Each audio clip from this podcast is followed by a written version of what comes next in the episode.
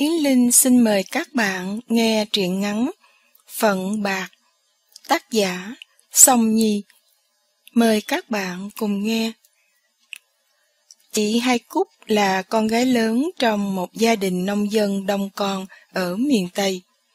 Nhà đông con kiếm cái ăn đã là vất vả, nên sau khi đi học trường làng, biết đánh vần con chữ, thì chị phải nghỉ học ở nhà phụ má trong coi đám em.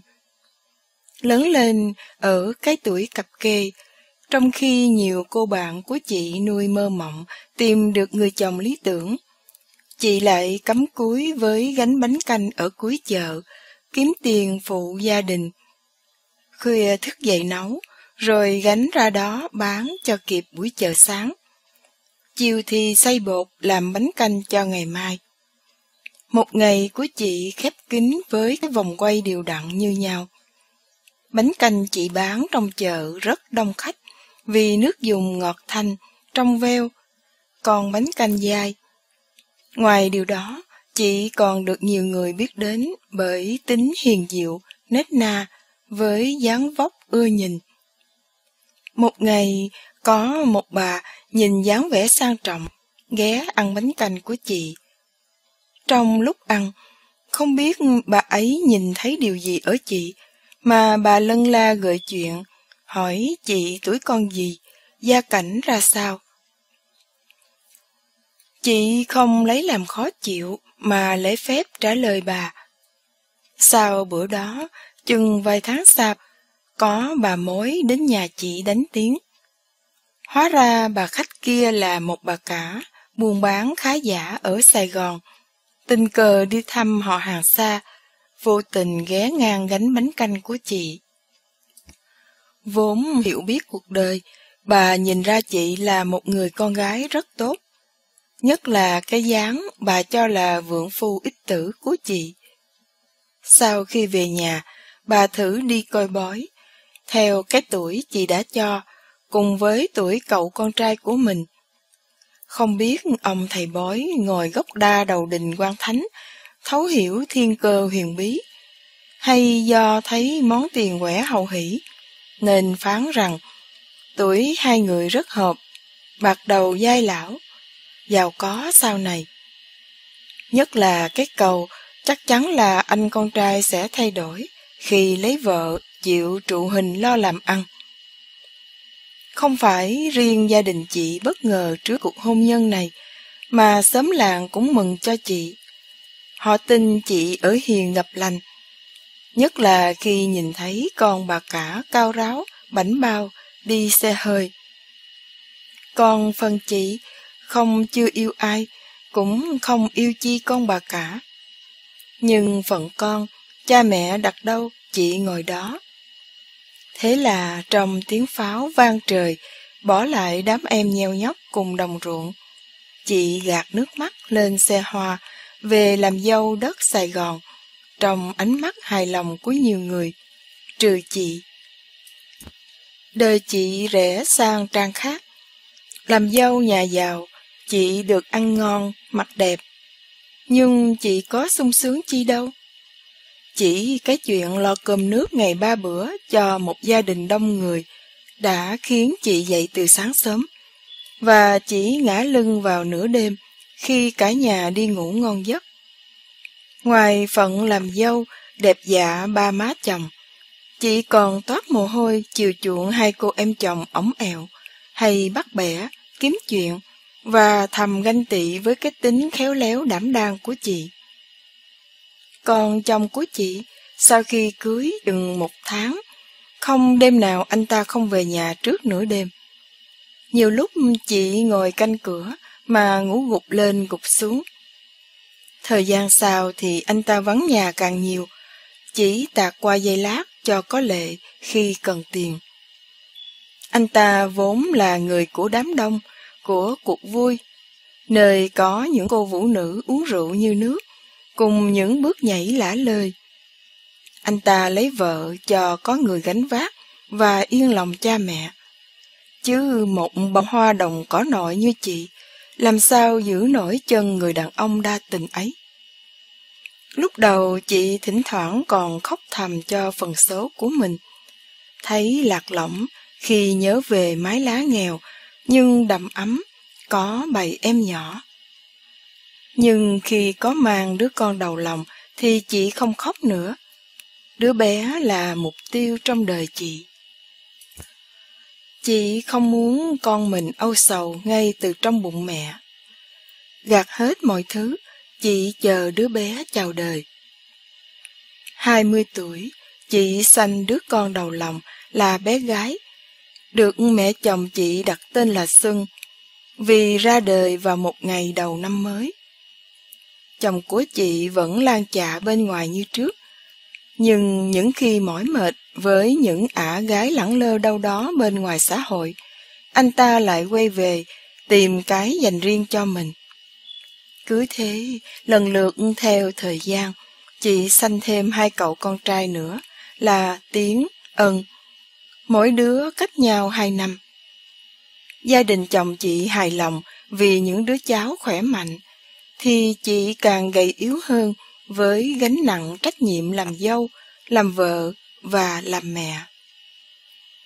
Sau một thời gian, ba chị bạo bệnh qua đời, và vào cái năm dỗ đầu tiên của ba ruột, chị xin phép ba mẹ chồng cho đưa cả ba con cùng về quê cúng bái. Chồng chị vào thời điểm đó đang sống như vợ chồng với một cô ca sĩ phòng trà ở Đà Lạt. Ngay thời điểm đó thì thời thế thay đổi sau một đêm. Ba mẹ chồng và hai cô em chồng lẫn trong những người di tản bay đi đến một phương trời khác. Khi chị trở lại Sài Gòn, mọi thứ đã không như xưa. Chồng chị cũng về vào vài ngày sau sự cố đó. Cứ ngỡ khi đã không còn là một anh công tử, thì anh ta tỉnh mộng mà cùng vợ gây dựng gia đình. Trong khi chị còn hoang mang, không biết sẽ kiếm sống bằng cách nào. Một hôm, vào lúc chị đi chợ, anh ta gom góp hết những của cải còn sót lại. Ngay cả bộ nữ trang cưới ngày xưa mẹ chồng cho chị. Bỏ lại ba đứa con đang ngơ ngác, đứng ngồi ở góc nhà. Anh đi theo nhân tình của mình, gây dựng tổ ấm mới. Chị về nhà, hiểu ra sự việc, chị không khóc, không oán trời, trách người như những bà vợ khác. Ôm ba đứa con, đứa lớn nhất 5 tuổi, nhỏ nhất mới giáp thôi nôi. Chị cắn chặt môi, vai run run, nhưng mắt lại ráo ảnh. Giữa đất Sài Gòn, bà mẹ có ba con như chị, sắm sửa lại gánh bánh canh ngày trước, chạy chợ đời. Có lẽ trời thương chị, hay bởi chị thực sự nấu nướng khéo. Khách tới ăn rất ngày một đông. Nhiều người khách thầm xót xa ái ngại cho chị. Cạnh gánh bánh canh, nơi góc chợ, có cái nôi nhỏ, hai đứa con chị ngủ trong đó. Bé Xuân chỉ mới 5 tuổi, nhưng đã rất ngoan và nghe lời mẹ. Biết trong em giúp mẹ, thỉnh thoảng lấy lọ tiêu cho khách. Lớn lên một chút, thì ngoài giờ học, Xuân phụ mẹ bưng cho khách ăn. Chị vẫn đẹp, hiền lành, dù bao sương gió. Có người đàn ông quá vợ, khá giả, thương xót phận chị, muốn gá nghĩa cùng chị. Nhưng chị một mực lắc đầu. Không phải chị còn thương chi anh chồng bội bạc, mà chị sợ cảnh con em, con anh, sợ người ta bạc đãi con mình. Thôi số chị khổ, chị chịu, chỉ mong con cái an lành là chị vui sống. Cảm phục tấm lòng của chị, nên ông ấy bán cho chị một căn nhà nhỏ gần đó với cái giá rất rẻ. Thế là mẹ con chị bây giờ không chỉ no cơm ấm áo, mà còn có chỗ trú mưa nắng. Tám năm sau ngày bỏ ra đi, một đêm mưa, chồng chị trở về trong bộ dáng rách bươm như một kẻ bên lề xã hội. Bồng trên tay thêm đứa bé gái chừng ba tuổi, eo uột, với ánh mắt vô hồn vì đói lạnh. Cũng giống như ngày xưa, chị không khóc, không hỏi, càng không cười nhạo vào cái sự ngã ngựa của anh. Dù nhìn vào bộ dáng đó, thì không khó đoán chuyện gì đã xảy ra. Chị mở cửa cho anh ta vào nhà, giống như ngày xưa còn ở nhà mẹ chồng. tưởng như chưa bao giờ có chuyện gì xảy ra. Chị lật đật đi mua sữa và pha cho con bé uống, dỗ con bé ngủ như bao đứa con của chị. Chị đặt tên con bé là Bảo Ngọc, ngụ ý là yêu quý như ngọc ngà. Nhiều người ấm ức giùm chị, có người chửi chị ngu, khi thấy anh ta cũng không phụ được gì cho chị, ngoài gia đình chị có thêm hai miệng ăn. Chị trả lời câu hỏi tại sao của những người thương chị thiệt thòi bằng nụ cười héo hắt cùng câu nói. Dạ, tại ảnh là ba của sắp nhỏ. Em sao cũng được, sợ không có cha, tụi nhỏ tuổi thân. Ở nhà làm cha hơn một năm, khi bé Ngọc biết đi lẩm chẩm, hát liếu lo những bài nhạc trẻ con. Chồng chị lại muốn ra đi. Lần này anh ta mơ tới một chân trời thiên đường nào đó xa xôi. Nơi theo lời anh ta nói, người ta không cần làm mà cũng có cơm ăn. Anh ta khát khao nơi đó. Mà đi thì phải có tiền. Khác với ngày trước, anh ta phải lén lút vơ vét Chị gom hết chút vốn liếng nhỏ nhoi của mình dành dụm sau 10 năm chạy chợ, đưa cho anh ta như một lẽ hiển nhiên của một con nợ phải trả. Một tuần sau, giữa đêm khuya, giá từ chị, anh ta đi tìm chân trời mới. Không biết anh ta có đạt được ước nguyện hay không. Chỉ là từ đó, không ai biết tin tức gì về anh ta nữa. Có người nói anh đang sống ở phương trời văn minh nào đó, cùng những người đàn bà đẹp mới. Có người nói anh ta hẳn đã làm mồi cho lũ cá ngoài biển khơi. Chị đón nhận những cái tin ấy một cách bình thản như biết trước như thế. Chị lấy niềm vui bên con trẻ. Mẹ con đùm bọc nhau. Trời thương những đứa bé đều khỏe mạnh xinh xắn nhất là Xuân, giống chị rất đẹp. Phần ba mẹ chồng chị, sau một thời gian thất lạc không tin tức chi. Một hôm, chị bỗng nhận được lá thư của họ do một người xa lạ chuyển tới. Trong thư, ông bà báo đã già, vẫn khỏe, đang ở Mỹ. Hai cô con gái thì lấy chồng cách xa họ. Sau một thời gian liên lạc, Họ ngỏ ý muốn bảo lãnh đem gia đình chị sang đó. Trước là cho đỡ cô đơn quạnh quẻ tuổi già và đám cháu nội có điều kiện đi học tốt hơn. Chị thì không muốn gia đình mình chia rẽ. Bản thân chị thì không muốn đi, bởi chị còn mẹ già yếu ở quê. Với lại chị quen cuộc sống như thế này. Nhưng nghĩ đến tương lai, Chị đồng ý để các con đi.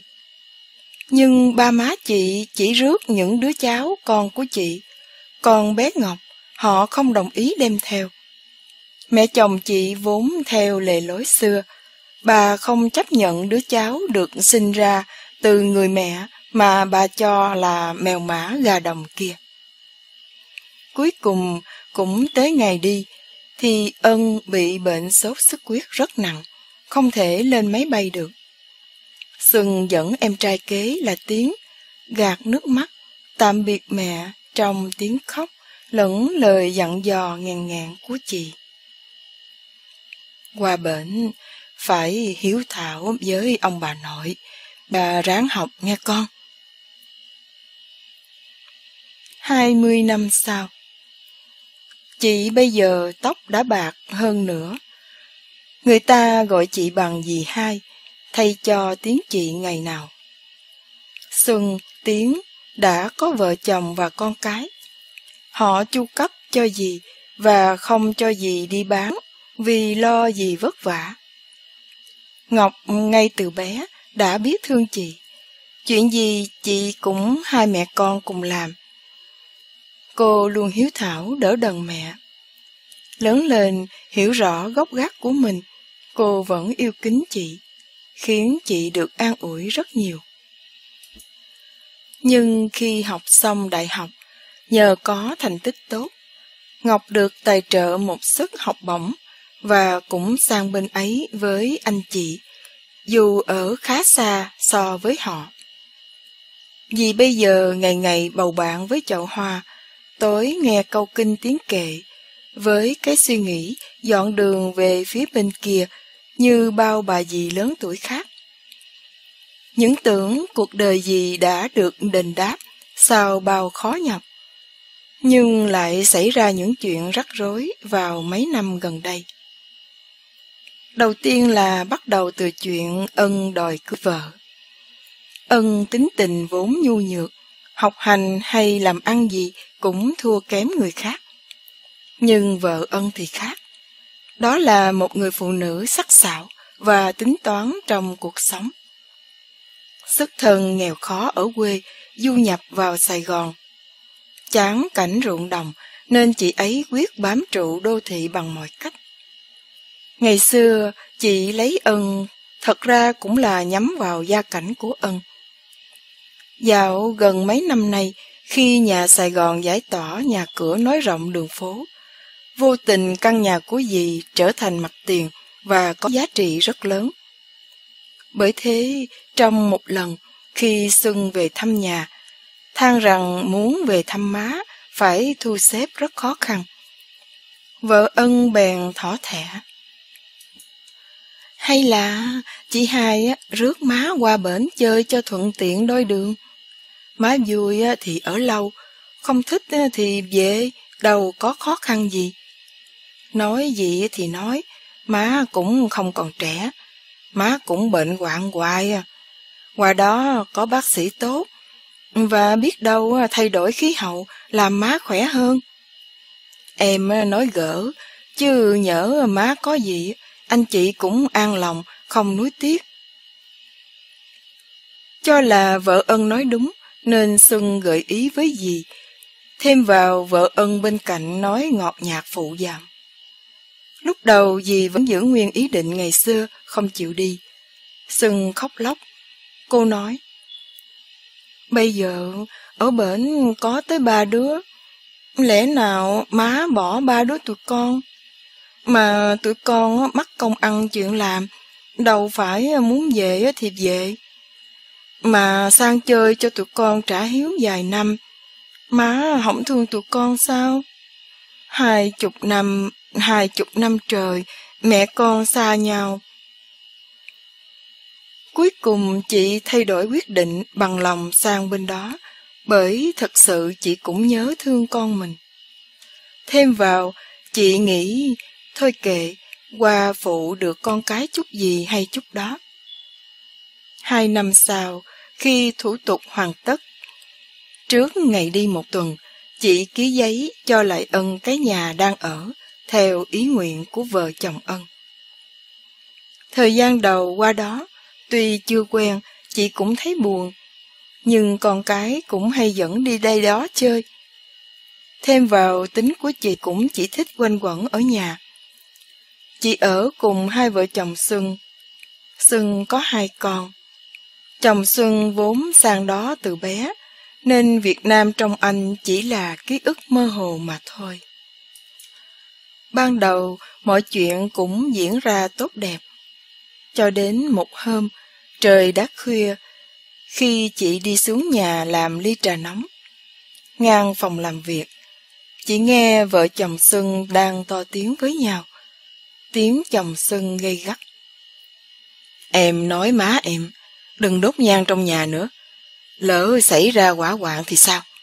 Má em nấu cái gì mà làm cái nhà hôi rình, nghe mùi phát kinh. Riết không dám ngồi ở nhà bếp à? tiếng sưng nhỏ nhẹ. Thì má mới qua, không biết, để từ từ em nói khéo. Anh đừng làm quá má buồn. Hai tháng sau, chị ngỏ lời muốn sang ở với Tiến. Sừng có hỏi chị có phải buồn điều chi không? Chị một mực nói không có. Chị giải thích muốn sang trong con giúp tiếng. Chị giấu nhẹm chuyện một lần vô tình con bé út con của Sừng nói cho chị biết. Đấy đi giận con không được ăn đồ ngoại nấu, vì mất vệ sinh, dễ đau bụng. Vợ chồng Tiến có đứa con trai đầu lòng lên 3 tuổi, vốn sinh nở khó khăn, nên vợ Tiến thương con lắm. Sợ gửi cho người ta trông coi thì con mình không được chăm sóc kỹ. Bởi vậy, nghe chị Sang ở cùng, vợ Tiến mừng ra mặt. Vợ Tiến có một cái tiệm làm neo, cuộc sống hai vợ chồng cũng tương đối khá giả. Thời gian đầu mọi chuyện cũng êm đềm, vì cô con dâu cũng vốn xuất thân là dân giả mới sang đó sau này. Thời gian sau, kinh tế đi xuống, công việc của Tiến cũng ảnh hưởng. Tiệm của vợ Tiến cũng lao đao như những tiệm khác, khiến chị cáo gắt không vui. Thằng bé Tony, con của hai vợ chồng Tiến, tuy mới 4 tuổi, nhưng nó cao lớn hơn những đứa trẻ bằng tuổi và rất hiếu động. Điều đó khiến chị luôn phải để mắt khi trông coi nó. Người có tuổi đôi khi chậm chạp, còn thằng bé thì đang tuổi chạy giỡn. Một hôm, khi nó tập chạy một cái xe đạp nhỏ trong vườn và bị té ngã, bị thương ở cánh tay, cũng khá sâu, tuy không nguy hiểm chi. Buổi tối hôm đó, khi vợ tiến về, không biết có phải sót con hay do tâm trạng không được tốt. Chị làm bầm một mình nhưng vẫn cố ý cho dì nghe thấy. Có đứa con nít dữ cũng không xong vậy. Không biết có trúng chi gần cốt thằng nhỏ không nữa. Từ hồi về đây, cái nhà này đâm ra xui xẻo luôn. Sau đó, mặt chị ấy hầm hầm, lôi sền sệt con về phòng, mặc cho thằng bé cằn nhằn muốn nghe bà nội kể chuyện. Dì đứng ngay cửa bếp, nên dì nghe rất rõ. Dì đứng im lặng như chôn chân, lén lao giọt nước mắt mới vừa chảy ra nơi khóe mắt. Lúc đó, Tiến vừa tắm xong, bước từ phòng mình, anh ngạc nhiên hỏi má. Chuyện gì vậy má? Sao má khóc? Có phải vợ con nói gì không? Chị vội chống chế. Đầu có đầu con. Nghĩ tầm bậy không hả? Tự nhiên má nghe nhức đầu, nên bị chảy nước mắt sống. Chắc tại trời sắp trở lạnh. Sau ngày đó, vợ tiếng viện cớ con lớn cần cho đi học. Sáng khi đi làm, chị đưa Tony cùng đi, đến tối khi về thì đón cùng về. Về tới nhà thì thằng bé chỉ lo đi ngủ, mà vợ Tiến cũng không ăn cơm nhà như trước. Viện cớ ăn chung mấy cô ngoài tiệm cho vui. Tiến thì sáng ngủ vui, trưa đi làm, khuya mới trở về. Một mình chị lẻ loi trong căn nhà nhỏ. Hàng xóm thì không có người Việt. Ngọc ở khá xa so với Xuân và Tiến. Nên hòa hoàng đôi ba tháng mới có thể tới thăm chị được. Thêm vào, Ngọc chuẩn bị kết hôn và về sống cùng gia đình chồng. Do chồng tương lai của Ngọc là con một. Sau đám cưới Ngọc, chị ngỏ ý muốn về Việt Nam sống. Thế là sau 5 năm sang đó, chị trở về quê hương mình. Về tới Sài Gòn, chị mới biết căn nhà của chị đang ở hiện vợ chồng ân cho thuê để tăng thêm thu nhập. Mà cái lý do theo vợ ân than thở, con bé lớn đang đi học tốn kém. Đứa nhỏ mới sinh gần đây nên vợ ân phải ở nhà trông con. Vợ chồng thuê căn nhà nhỏ ở một quận ven Sài Gòn ở chung với mấy đứa em của chị ấy, vừa vào Sài Gòn lập nghiệp mấy năm gần đây. Thế là chị lại viện cái cớ muốn về quê hương bởi tuổi già muốn gần gũi mồ mã ông bà để cho vẹn vẽ đôi bề. Chị về ở lại ngôi nhà hương hỏa của cha mẹ mình, các em của chị cũng lên chức ông bà hết. Nhưng nhớ ơn chị ngày xưa luôn giúp đỡ đùm bọc họ. Những đứa cháu rất yêu quý chị. Dù Xuân, Tiến và Ngọc vẫn gửi tiền về thường xuyên, nhưng chị lại chi dùng rất tiền tặng. Sau vài năm tiết kiệm từ số tiền đó, chị kêu sớm làng đóng góp phụ công sức, đổ đá, làm lại nâng cấp một đoạn đường làng vốn hay bị lầy lội khi trời mưa. Chị bảo, thấy tụi nhỏ đi học dính bùn xình quần áo, tội quá. Một đêm mưa, chị chợt thấy người trở mệt. Lúc bước xuống giường, định lấy ly nước, chị choáng váng, ngất đi, té xuống nền nhà. Cháu chị vội vã đưa đến bệnh viện. Khi bác sĩ báo chị bị đột quỵ khó qua khỏi. Họ vội vã báo tin cho những người con của chị. Những giây phút cuối đời chị luôn thì thào kêu tên các con mình. Gần sáng, Ân và vợ con chạy xuống tới, thì chị đã ra đi hơn một tiếng trước, mà không kịp nhìn thấy mặt một người con nào của mình. Ngày hôm sau thì Xuân, Tiến và Ngọc đều về đến. Còn vợ Tiến vì mới sinh con còn trong tháng không thể về được. Theo di nguyện của chị thường nói trước khi mất, mọi người thống nhất an táng chị ở cạnh ba mẹ trong đất hương hỏa. Ngày đưa tang chị, lối sớm đi rất đông và có cả rất nhiều đứa trẻ cùng cô giáo làng cũng đến đưa. Không biết có phải trời cũng thương tiếc người như chị, hay xót thương chị phận bạc, mà trời đổ mưa rào ngay giữa hạ, nắng chang chang khi hà huyệt. Mọi người ai cũng nhắc chị tốt, sống phải đạo. Người ta ai cũng nói, chắc chị hẳn yên lòng khi bốn đứa con đội tan trắng xóa đứng khóc nức nở. Xuân thì như muốn đi theo má xuống mồ. Còn Ngọc ngất ngay lúc người ta hạ nguyệt. Khiến mọi người hết lời an ủi khuyên can là làm như thế người mất sẽ không an lòng ra đi. Trời nhập nhọn tối, mọi người ra về. Lúc ngang một căn nhà lá nằm khuất sau một vườn trái cây. Có tiếng người thiếu phụ nào đó ru con văng vẳng. Ầu ơ, chim trời ai dễ đếm lòng. Nuôi con, ầu ơ, nuôi con ai dễ kể công tháng ngày. Chiều tắt nắng, bóng tối đang dần loang lộ. Trên con đường làng có bốn cái bóng quấn khăn tang trắng xóa, đang dựa vào nhau, bước từng bước chậm chạp, lặng lẽ. Truyện ngắn Phần Bạc đến đây đã kết thúc. Xin cảm ơn các bạn đã chú ý theo dõi.